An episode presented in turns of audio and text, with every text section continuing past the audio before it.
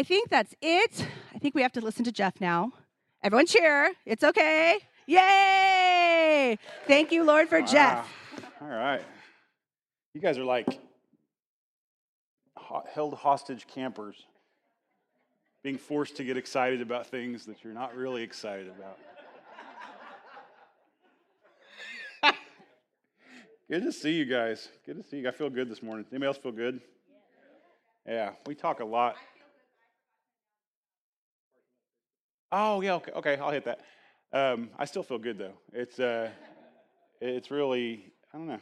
It's really easy to you know get up and talk about you know when you're not feeling good, and you let everybody know about it. But it's okay to let people know you feel good too. Amen.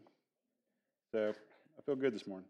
Um, yeah, uh, just a little bit of a housekeeping item um, for all of you to know. Like we want to be really good neighbors not just in our community, but also in our little shopping center here. And, um, and so do us a favor, and when you are uh, arriving and departing church uh, at any point during the week, um, watch your speed going through the parking lot. There's a lot of, I mean, especially now since you know one of the gyms closed in town, the, the parking lot is constantly full of people.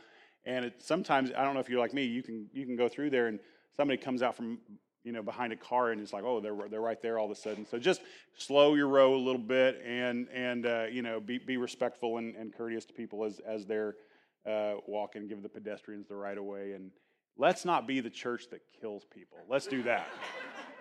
let's do that. All right. So, okay, that's all I got. that's all I got. We're going to continue on in our uh, healthy habits uh, series this week. And last week we talked about developing some healthy relational habits. And I got a lot of good feedback uh, this week from uh, several of you that uh, kind of embraced the challenge to reach out to somebody uh, who maybe had there had been some difficulty in relationships with over the years, and and uh, starting to hear stories of relationships being restored and really beautiful things happening. So that is awesome. I'm so excited about that. Um, uh, what I want to talk about this morning is developing some healthy emotional habits, and and so like, I know, like, okay, I'm not a big emotions guy. I, I don't know if anybody else is not a big emotions person. Like, you, you're a little bit annoyed by the fact that emotions exist and um, you know that sort of thing i'm just not it's just not me and uh, I, would rather kind of I'm, I'm, more of like a dragnet guy just the facts ma'am and uh, you know i, I just want to get through the facts and make the right decision and and let's just leave emotion out of this. And but you know, you can't live life that way. You just can't. It's not. It's not practical. It's not even the right thing to do. And uh, and so I have to um, kind of force myself to get in touch with my, the emotion. Now it's not that I don't have emotion. Remember uh, last week I was talking about how I discovered I was an Enneagram Five. Uh, anyway, I'm not going to get into that too much. But one of the one of the things about an Enneagram Five is that it's not that we don't feel emotions we just have to think about how we feel about things first. Like we just have to, I've got to process it. Like if you tell me something either super exciting or super sad, you may not get a strong reaction from me at first because I got to think about how I feel about that for a little while, and then I'll come back and I'll and I'll, I'll probably cry in private or something like that, right? You know, it's like I have emotions, it's just they're, they're not readily available, and, and and and we're all built in different ways. We're all built in different ways. And what I've learned over the years too, uh, just from you know being uh, now you know in a marriage for 25 years now, and being in uh, you know a parent for uh, 23 years, and and pastoring churches and all that kind of stuff, just living life. What I've learned over the years is that a lot of us have some deep emotional junk kind of locked up inside of us that are that is controlling the way that we do life. In really oftentimes really unhealthy ways. And so i want to i want to talk about that for a little bit today. Uh, several years ago i don't even know how long ago it was now it was seven maybe seven years ago six seven years ago. Um, several of us living hopers went to went on a mission trip to papua new guinea to visit uh, the missionaries that we support the Clausanes and uh, their their work is deep in the bush of Papua New Guinea, and it was a it was quite an adventure. I mean, you know, multiple flights, some of them a little sketchy, and then a helicopter ride into the jungle. I mean, it was really really an adventure and everything. And uh, on the way back home, uh, if you know, Papua New Guinea is right above Australia. On the way back home, we had a really, really long layover in Australia uh, uh, that afforded us enough time to kind of get out of the airport and uh, look around the city for a little bit. And then on Sunday morning, like our flight was taking off like uh, mid afternoon on a Sunday. And, and so we thought, hey, let's get up early Sunday morning before we go to the airport and attend a Hillsong service. If you guys know the Christian world at all. Uh, Hillsong Church is, a very influ- influential church in, in the world, especially in the area of worship, and they do a lot of stuff like that. So we were like, let's go to one of the Hillsong churches. So we did that. And, uh, but the, the problem was that we had, you know, two and a half weeks worth of baggage with us that we, we, we couldn't just leave somewhere, right? And so it's like, how do you, how do you go to a church? And there was six of us, and uh, uh, you know our baggage took up a rather large area. I mean, it was a, it was a, it was a good amount of baggage, and it's like we want to go to church, but what do we do with all this stuff? And so we we showed up at church with all of our bags, all of our suitcases, and our and our cases of supplies, and all of that stuff, and uh, we were like, we're just here laying over. We want to go to church, but we have all this stuff. And they were so accommodating. They were just like, oh my gosh, bring all that stuff back here. And they let us pile it all in one of their offices, you know. And, and then we got to, you know, go and, and, and worship and, and experience that. And it was really a, a lot of fun. But, um, but I think a lot of times that we are that way in life and in our relationship with God. It's like you want to experience life you want to experience a healthy relationship with your, with your God, but you're carrying around all this baggage, and you're like, sometimes you feel very unsure of what to do because of it. Some of you can probably look back in your past, maybe in your past, just like today. I don't know who else in the room right now, but, but some of you were maybe hesitant about even walking through the doors of a church because of all the baggage that you were carrying around. Some of you, some of you were like, I, I have this desire in me to get in touch with God. I feel like maybe something, God's like working in my brain a little bit. He's kind of trying to draw me into something. I'm not sure what that looks like, what that is, but I've got all this stuff. And if I go, what am I going to do with all this stuff? And the point I want to bring out today is this go ahead and put that up there that you have emotional baggage, but you don't have to carry it. You, every single person in this room, every single, there's not one super, like, unscathed emotional person in here, right? We all have emotional baggage, every single one of us. You've got stuff, junk, uh, uh, failures, uh, abuses, wounds, whatever from your past that have emotionally scarred you, that cause you to carry around all this emotional baggage. And the good news is that you don't have to carry it. And, what, and, and the other part of that story, the other part of that good news is that many of you found once you walked in the doors of this church or maybe some other church with all that emotional baggage, not sure where to put it, you found a place that was willing to go, here, let me take that from you. Go enjoy, go, go connect with God. Go connect with God. And we, yeah, that was, see, they know. Good grief, guys, get, get with it. Come on, I'm preaching up here. So let's do. So we we gotta. What I want to talk about is like how can we kind of develop, cultivate uh, some better emotional health for ourselves. Um, now, there's about a thousand pieces of advice around the topic of emotional health, and so this is not a be-all, end-all sermon uh, by any stretch of the imagination. There's lots of good advice out there that you can seek on your own. I'm just going to hit like four or five different uh, points that, that, that I've kind of pulled out of scripture today that I think uh, will be healthy. Now, your emotional baggage might look different than this list of stuff, but it, will at least be a good launching point, a good starting point, all right? So, the first thing I want you to, to try to do as you're trying to cultivate good emotional health is this feel feelings and communicate feelings.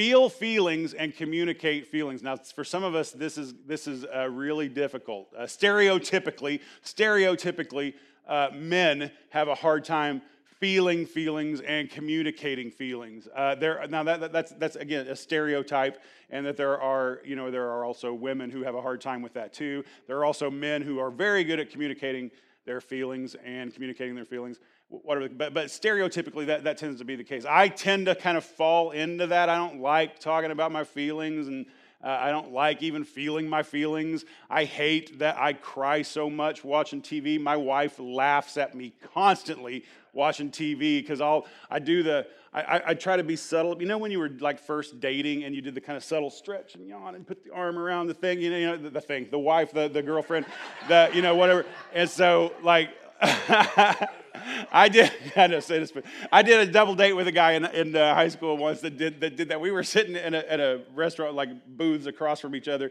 and he did the you know stretch and put his and he jacked the girl with his elbow right in the eye. It was the I and I laughed for like 10 minutes. I could not stop. I like ruined his date, but it was worth it because it was the funniest thing I've ever seen in my life. And so anyway, uh, it, so that I've lost my train of thought now. So Oh yeah, so the stretching. Yeah, so yeah, we are like I'm sitting in, in the house watching TV often, and I get emotional. I get sucked into these shows, eh, or or even sports. I cry at sports. Like I am just like like like there to me. You've heard me say it before. There is nothing in this world more romantic than baseball. Like I there a good baseball game plays out, and that, that is romance to the to the highest degree. I love it so much. Right. And so there, but there are times I'll get just a little, just a little, not like a full on bawling, snotting cry, but just a little, just a little right here. Doesn't even drip, doesn't even come down, just, just right, just enough right here that I'm, you know, Jamie will kind of out of the corner of her eye. She, she's looking. I know she's looking at me all the time. She drives me nuts. She, she, she's looking at me. She's just waiting, just waiting to pounce. And she'll see me kind of go up and give it that right there. And she's like, You're crying, aren't you?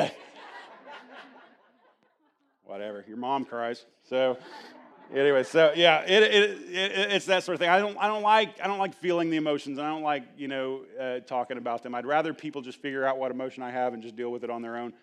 And uh, but but but life just doesn't work that way. And what I've learned, what I have learned this over the years is that one of the best things that you can do is allow yourself to feel emotions and allow yourself to communicate to people the emotions that you're having. Because guess what? You are, guys especially, you are going to feel an emotion and you are going to communicate an emotion. But when you don't feel it properly and communicating it properly, the one you end up communicating is anger, frustration. You know, what, what, was a, what was a hurt will turn into an anger because you got to talk about it and, uh, and, and, and a rage maybe because it just, you, you, just get out of control and you feel out of control and fearful and everything else and whatever. And it's just, that's just an unhealthy way to deal with your stuff, right? I want you to look at this Psalm. Psalm 55, verses uh, 1 through 3. Uh, David says this Listen to my prayer, O God. Do not ignore my plea. Hear me and answer me. My thoughts trouble me, and I am distraught because of what my enemy is saying, because of the threats of the wicked, for they bring down suffering on me and assail me in their anger. I love this. I love this. You can read the rest of the psalm on your own. We're going to read a little bit more of it later, but I love this idea where David just out of the gate is like, I'm feeling like garbage, God. Like I am I'm distraught. I hate the way I feel. And then he very quickly turns to why he's feeling the way he's feeling. Because I'm just like my, my enemies are surrounding me. They're getting the best of me right now. Is someone getting the best? The best. Foo Fighters. All right. So anyway, uh, but yeah, they, it is like just getting the best of him. And when we as people can can just do that very very simple thing to communicate how I'm feeling and then to communicate why. Feel those feelings. Communicate those feelings.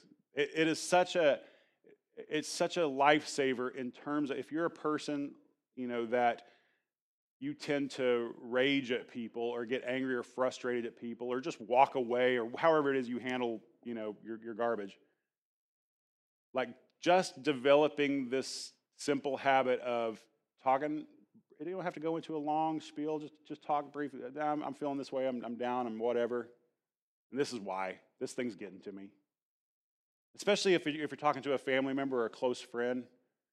You know, say a prayer for me if, if you think about it. I'm, I'm, struggling with this, and I know this is the reason why. And, and it might even be stupid. You may know it's stupid saying it out loud, right? How many times have you felt emotions around something that you know is stupid? It's your issue, it's nobody else's issue. Yeah, there's five stupid people in the room with me. And so so yeah, we do that. Like, like, and so to be able to just name that and go, I know this is wrong thinking. I know it's just, it doesn't even make sense. I'm just feeling this and whatever, I'll get over it, but just pray for me. And if I jump down your throat, that's why try to show me a little grace, whatever. To just be able to have some conversation like that is, can be really revolutionary in a relationship. And, and uh, so I really encourage you to kind of develop that muscle. Look at the next one. The next one is this see others with empathy and compassion.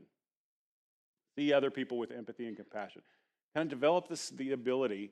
One of the, one of the most unhealthy you know, groups of people are the people who are so locked into their own worlds, their own problems, their own issues, that all they see is themselves. They are woe is me people all the time, and they can never see the hurt around them because they're so laser focused on themselves.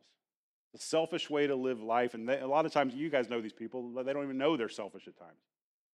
But they, but they are. They're just all they can see is like right, what's right in front of their face, what's, what's immediately affecting them.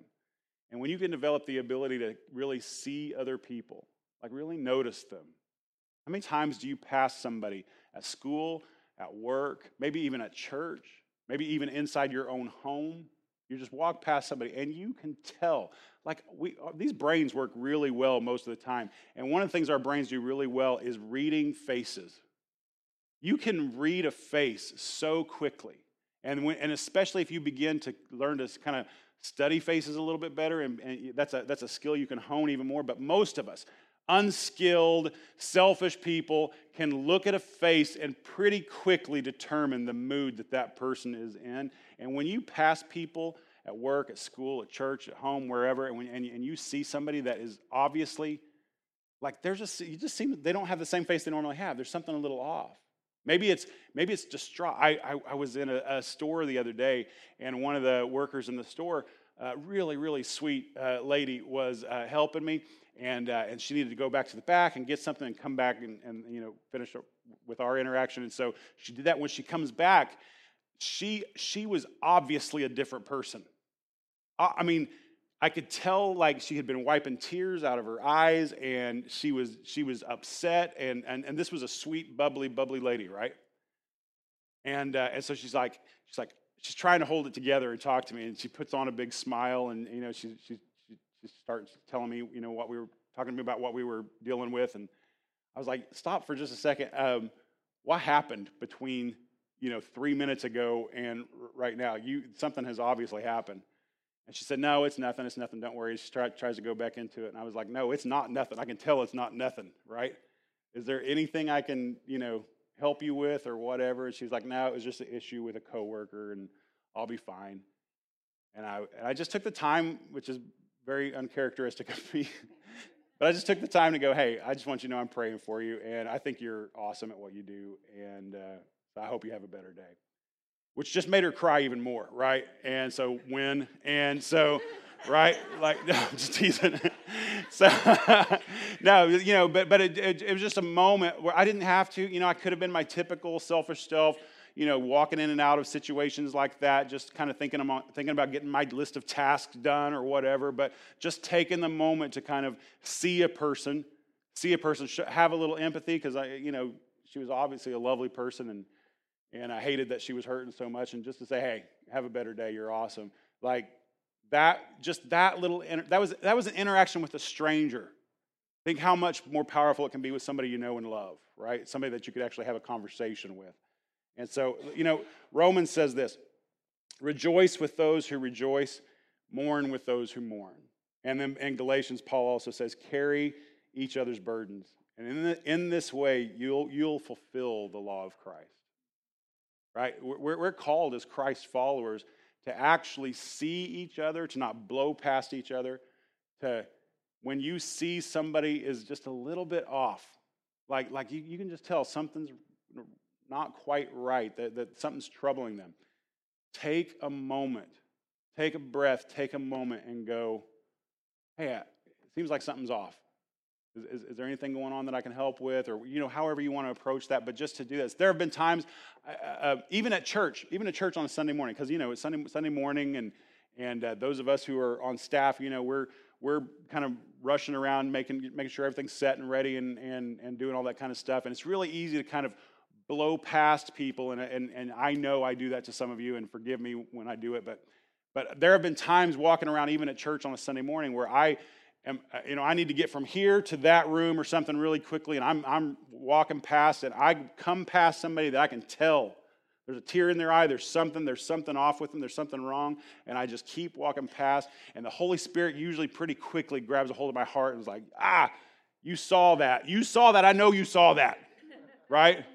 The Holy Spirit does with me what I, what I do with my kids, where it's like they blow over a piece of trash laying on the floor. It's like, I know you saw that right? Go back and pick that up. And so I, the Holy Spirit does that to me, and I'm like, okay, I'll go back. I'll go back. And so I chase somebody down, like, hey, are you okay? Let's talk. And you know, but, but when you see somebody, when you have empathy for them, really, really great things can happen. That's where I think the majority of our ministry opportunities come from.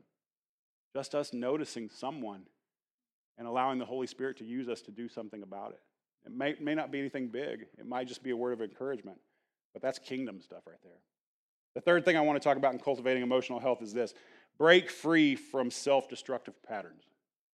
A lot of us, because of the emotional baggage that we have, we have developed these really self destructive behaviors.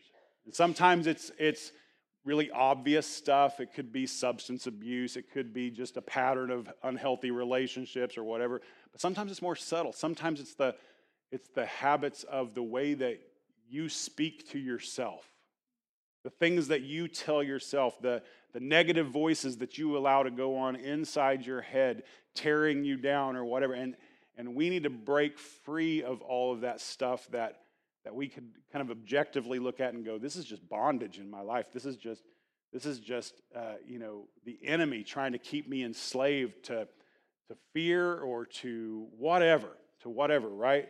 Ephesians chapter 4 Paul says this You were taught with regard to your former way of life to put off your old self, which is being corrupted by its deceitful desires, to be made new in the attitude of your minds, and to put on the new self, created to be like God in true righteousness and holiness.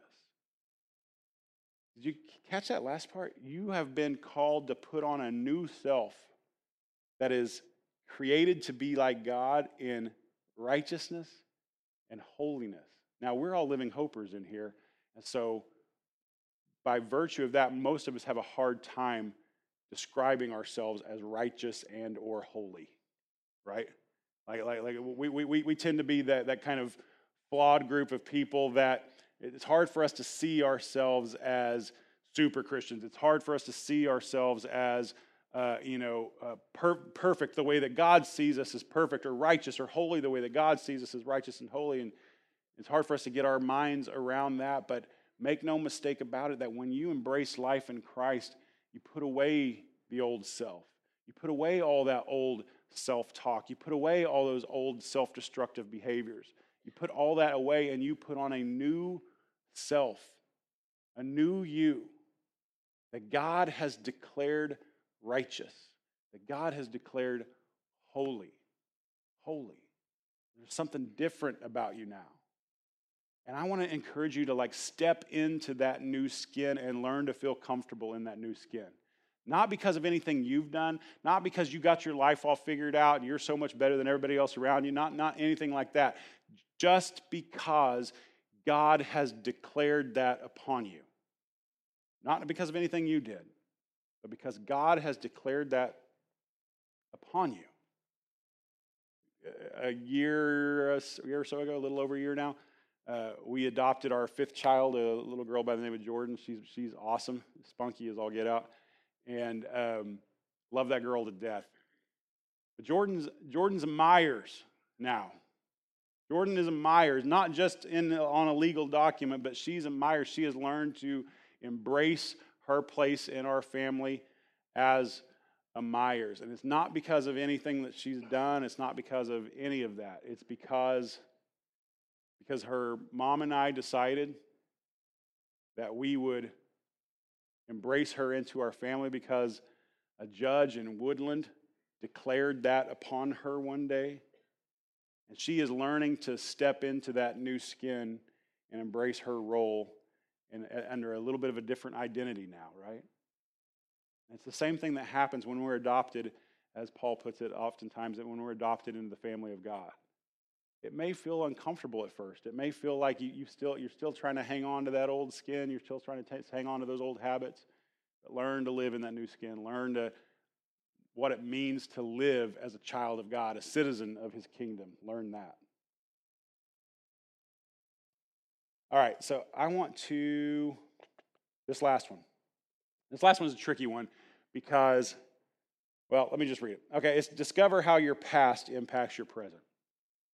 I think this is a really healthy thing that you can do. Discover how your past impacts your present. And this is the thing I've learned about emotional baggage over the years is that stuff that has happened to me in my past does have an impact on how I behave right now. It does. It has an impact, like how I saw my mom and dad communicate with each other has an impact on how I communicate with my own wife.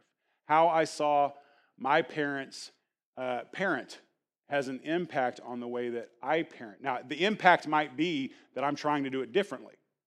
Uh, or the impact might be that I'm repeating the same patterns or whatever, but it does have some sort of an impact. The, the failures I've experienced in my life previously have an impact on my will, willingness to try new things now. The, the types of relationships uh, I've had, you know, on and on, you could, you could list on and on. The wounds, the abuses I've experienced in my past have an impact on the way I do life now and what I'm, what I feel empathy for, what I'm closed off to, you know, all of that kind of stuff. Now, when, when we talk about something like this, it's really easy to kind of point to whatever modern therapy tactics modern psychology whatever and, and go you know all, all they're do, do, trying to do is get you to you know blame your mom for everything. And and and that's not what i'm talking about here. That's not what i'm talking about. Uh, my mom is is guilty of a lot of things by the way. Uh, just but here's the thing my, my parents, my, my failures, my uh, abuses, whatever I've experienced in my past from all kinds of different people in my life, all that garbage from my past that I tend to carry with me forward in my life, it absolutely has an impact on who I am right now. But God is the God of my future. God is the God of my future. God doesn't, as we talked about earlier about the baggage, you don't have to carry that baggage. I, I have the ability to make a decision to set that baggage aside and make different choices, create a different legacy, uh, um, um, educate myself in different ways so that I can make better you know, outcomes for my life, whatever the case may be. I am responsible uh, uh, for the choices I make moving forward. God is the caller and the creator and the maker of my destiny moving forward. It is not, uh, I'm not locked into the patterns of my past. And one of the most beautiful things that I see, one, I think it's one of the things that, that attracts me to church life and church ministry more than anything else is when you see uh, a person. I've seen, I've seen this happen so many times, like in the youth group, uh, in, our, in our teen ministry, where a teen from a, comes from a family that for generations back had no relationship with the Lord totally unchurched, totally uninterested, maybe complete unbelievers, whatever else, and somehow they get drawn into a, a youth group or something, something like that, or meet a Christian kid at school, and, and they get they feel the Holy Spirit begin to churn something up inside of them and draw them into a relationship with Christ. And then before you know it, they've given their life to Christ. They're being baptized. They become a, even a leader in their youth group or whatever that looks like. And their parents begin to notice and their siblings begin to notice. And, and suddenly they're bringing their family and their close friends to church with them. And more and more of those people, and this one person who had a mountain of past baggage that they could have pinned everything on makes a decision and moves in a different direction and changes their legacy. Changes their legacy. That, I'll give my life to that work, man. I will give my life to that work. That is amazing when that happens. Amazing. But there is this thing where our past does give it. Let me give you a couple examples from Scripture. One of them is kind of weird example, but it's there, so we'll read it. Exodus 20, we're talking through, uh, this is one of the Ten Commandments. I think it's like the second commandment. Uh, it says this You shall not make yourself an image in the form of anything in heaven above, or in the earth beneath, or in the waters below. You shall not bow down to them or worship them, for I, the Lord your God, am a jealous God. Listen to this punishing the children for the sin of the parents to the third and fourth generation of those who hate me, but showing love to a thousand generations of those who love me and keep my commandments. Now that sounds harsh and judgy and all that kind of stuff, and we're like, "Wow, that's not fair to those kids." And but, but I think it's more, I think it's more descriptive of just what we know happens. You guys know, I've, I've talked to some of you about it, just in, with, with families, even within our own town, where you see kids following after the same patterns that their parents have established, and it just replicates itself over and over and over. And you think this is what I want you all to get a hold of, really, especially those of you in the room that are that are young, and you think that you can just do whatever you want to do, and it makes no difference because you're young and you got a whole your whole life ahead. The decisions that you make right now will have an impact on you years from now, and they'll have an impact on the generations that follow you. Just the way life works. It's not God being, you know, you know, zapping all of us for screwing up. It's just the way life works in general. That life works that way. But when you establish a legacy of Jesus Christ, is also a legacy that has a tendency to last for generations, right? Beautiful. Paul uh, puts it this way in 2 Timothy. He's talking to Timothy in the opening of his letter. He says this I thank God, whom I serve as my ancestors did with a clear conscience. As night and day, I constantly remember you in my prayers. Recalling your tears, he's like Jamie, looking for tears. Recalling your tears, I long to see you so that I may be filled with joy. Look at this, listen to this. I'm reminded of your sincere faith, sincere faith, which first lived in your grandmother Lois and in your mother Eunice, and I am persuaded now lives in you also. Like that legacy of Christ is something that oftentimes gets beautifully passed from generation to generation. And that's the kind of legacy that we want to live. But do a little thinking, do a little. I'm not, I'm not telling you to start blaming all of your problems on your past. I'm just saying be aware of how your past has influenced your present. And with that knowledge, you can begin to make new decisions. You can begin to set your life up in a different way. And that's a really beautiful thing that you can do. All right? Now, let's talk a little bit about some potential new habits that we could choose moving forward because this is all about creating healthy habits, right? So, in terms of like improving your emotional health and some healthy habits that you might want to choose, the first one is this try to practice vulnerability and be open with the people that you love. Like, allow yourself to be vulnerable once in a while. Like, just share openly about how you feel. I know some of you feel like, ah, if I show, you know, you've been trained as a kid or, you know, maybe whatever, as, as you've been trained that if you show any weakness, people will take advantage of your weakness, you know. But allow yourself to be a little bit vulnerable and just to share, even if it, even if it feels, you know, ridiculous or just something you got to continue to squash down and squash down, and it'll be okay. It'll be okay. But you guys know as well as, as, I do, you squash down those emotions long enough, and eventually they reach a, a, boiling point and they come out anyway, right? So deal with them in a healthy way. Allow yourself to be a little bit vulnerable, and, uh, and especially with the people that you love, open up with them. Second one is this find an accountability partner. Find an accountability partner, especially when you're, when you're trying to create new habits and new patterns in your life and leave behind some of the old ones. Find somebody, a partner, a prayer partner, a brother in Christ, a sister in Christ who will who will hold you, who you can be completely honest with, that you totally trust, that you know won't judge you, but who will hold you accountable, who will call you on your own crap, who will go, who will listen to you and and uh, and encourage you when that's appropriate, who will listen to you and chastise you a little bit when that's appropriate, right? Somebody that you know that everything they say to you, they're saying out of love, right? Find that person and uh, and really dig in uh, with that person it is so helpful. The third one that you might choose in terms of creating some new habits is this identify a harmful family legacy and change it. Change it. We all have some harmful family legacies that we can look at. Maybe you've got a legacy of abuse in your family, and you're going to set yourself up to change that. Maybe you've got a, a legacy of, of uh, rage you know, just communication that never happens quietly. Communication was always just yelling and fighting or whatever else. I'm going to I'm to change that. I'm going to I'm to set myself up to do something. Maybe maybe you got a, a, a family legacy of of racism.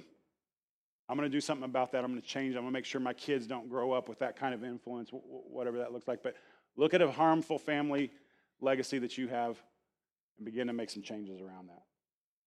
And then the, last one I want to encourage you is, is this. Maybe your, your habit that you embrace today is this you quiet your soul through prayer and through Sabbath. Quiet your soul through prayer and Sabbath. When, a lot of times we are just we're just turned up inside, churned up inside emotionally, and we feel out of control. We feel frantic. We feel anxious. All that kind of stuff. And when you can find some time in your life to really quiet things down, we live in this super busy world, super busy. And it is go, go, go, go. It is media here, media there. It's, you know, it's, we're walking around with, you know, devices in our ears that are, you know, that we use to communicate, but that are constantly feeding us information. You're, you know, you're listening to music, you're listening to podcasts, you're doing all that kind of stuff. What, whatever the case may be, I mean, you're just constantly, the noise never stops. It never stops. And I've found one of the healthiest things that I can do is carve out moments of my life just to get quiet. It's, it's un, can I tell you it's uncomfortable at first? it's uncomfortable at first.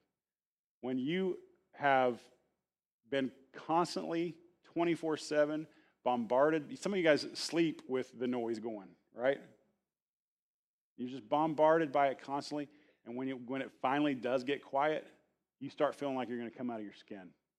It's like, ah, I got to turn something on. I got to, you know, do something. I got to yell at somebody, whatever, you know. To just kind of get quiet and let it be uncomfortable for a little bit. Eventually, you'll kind of settle in. Some good communication will start happening between you and God. Those prayerful moments are just awesome like that. Awesome. But they don't come naturally. The natural thing is just to clutter and busy your life.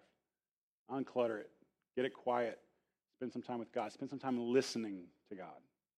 Allow Him to speak to your soul. Start practicing some Sabbath rituals. Some Sabbath. Now, now in the old days, Sabbath was, you know, uh, traditionally it was a Saturday that you would kind of take the day off and everything would shut down.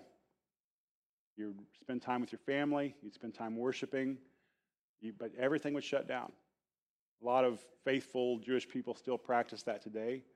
As, as New Testament Christians uh, who are living under grace and not under the law, there is no obligation of Sabbath on our lives, but it's still a really healthy thing to practice. Still a really healthy thing to practice. I've, I've, for me, I've carved out a day of the week that's that's my Sabbath, and I try as best I can to not let things encroach on that and to really kind of take, you know, kind of step away and get myself recharged But for some of you, because of your schedules and your family commitments and things like that, that right now to, to think about taking a whole day where you do that might feel a little like hopeless, like you don't feel like you can do that. Maybe it looks like you carve out three or four hours, just some place where you kind of get off by yourself. Maybe it's taking a walk. I know some of you like to run and things like that. That you get out, that's your time with God. But whatever that looks like, get some time away, shut out everything else around you, and quiet your soul. What I've, what I've learned is that my Sabbath is, is Friday. This is where I try to kind of disengage from church life because it's my job, right? Just try to disengage from that, the church work, I should say, and um, just connect with God and recharge and all of that. But you know what I found is that on that day when, when my soul quiets down, oftentimes that's when I hear the most from God about what, where the, the direction that the church needs to go. So it's like even when I'm unplugging from it, God is downloading into me plans for it. And it, the same thing happens with our lives too, man. When you when you quiet yourself, when you get prayerful, when you start practicing Sabbath, whatever it looks like for you, God is able to download into you his love for you, like his genuine love for you how much He loves you and He cares for you and embraces you and accepts you. He downloads into you direction for your life. All of this stuff comes, and but when our lives are noisy and cluttered, um, sometimes the voice of God gets drowned out. And what I've learned is that eventually the voice of God comes through, but if I have not given him space to talk to me, he usually has to yell at me to get my attention. I've always said that, you know, if you're dealing with a sin problem in your life that kind of is recurring and, you know, you need to break that habit or whatever, the Holy Spirit usually, almost always, just comes to us quietly. Just comes to us quietly in our hearts and our heads, and he's just, he's just trying to steer us back in the right direction, right? Quiet, he's good like that. But if we ignore that voice or shudder it for long enough, God begins to scream to get our attention. And where He wanted to pull you out of this sinful, harmful habit gently and in a way that looked like a loving father and good discipling and all that kind of stuff, He might have to get our attention through embarrassment, through, oh, now you got caught instead of coming to it on your own, right? And like I don't I don't want to be that guy. I want to give God the opportunity to speak to me and say the things that he needs to say to me. Because I know that's the key to my emotional health. I really do. Now, I'm not, by the way, before we, I'm, I'm getting ready to wrap up, but I'm not necessarily talking about um, like serious clinical mental health issues. Like, and I think, I think they are, they can be connected in some ways. But I'm just talking about our general emotional health. I feel like we can all feel emotionally more healthy if we do some of these things. That psalm that we started off reading at the beginning of the service, where he so clearly states how he's feeling and the reason that he's feeling it, he uh, closes out that psalm and he says this, uh, start with verse 16. As for me, I call to God, and the Lord saves me. Listen to this evening, morning, and noon, I cry out in distress, and he hears my voice. Cast your cares on the Lord, and he will sustain you. He will never let the righteous be, I want to say forsaken, but that's not what it says. He says shaken. I love that. He, anybody else feel like you're kind of shaking all the time? He will never let the righteous be shaken. God is the calmer of our spirits. He brings peace to troubled waters if we give him the opportunity and the space to do that. I don't know about you, but that sounds like a healthy habit I want to cultivate a lot more in my life. And so let's just do that. Let's commit to doing that. Let's pray. Father, we love you. And we thank you so much for your word to us today. We thank you that you are the God of peace, you're the God of comfort, you're the God of uh, confidence and courage and faith. You are not the author of fear, but of a sound mind. A sound mind. And so, God, help us to turn over all the baggage that we carry around with you and lay it at your feet and let you tend to it for a while while we enjoy your presence and the presence of those that you placed in our life. And um, so, God, I, my prayer for Living Hope this morning is that you would quiet our souls quiet our souls. And I pray that you would continue to whisper in our ears and that we would give you the space so that we could hear you. Lead us and guide us in the way that you want us to go, and we will forever give you the praise. We pray all this in Jesus' name. Amen. Amen. God is good. Amen. All right. Hey, come back next week. Next week's going to be a really good week. We're going to talk about developing some uh, physical, healthy physical habits uh, because, believe it or not, our physical bodies and our physical health is tied very closely to the, the way, the, the, patterns of life that God has given us too. Phil's going to lead us in that next week. I'm, I'm looking forward to hearing from him, so come back next week. All right, take care.